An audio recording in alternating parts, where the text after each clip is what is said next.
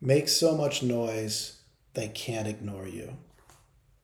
This is a lesson of you're looking for outside validation of a company, an organization, your peers. Stop looking now. When they start talking about you when you're not around in a positive way, like this is the way you should do things, this is a great example of how to do things, then all of a sudden you've made it.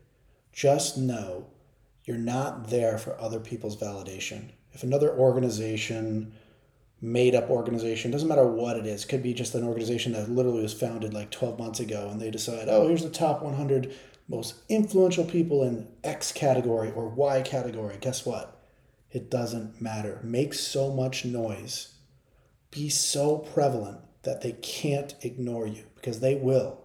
They're going to pick their friends, they're going to pick their family, they're going to pick people they want to do business with in the future. Maybe they don't know about you yet. So, guess what? Get out there, make noise, get discovered by them because you're everywhere. Make so much noise they can't ignore you.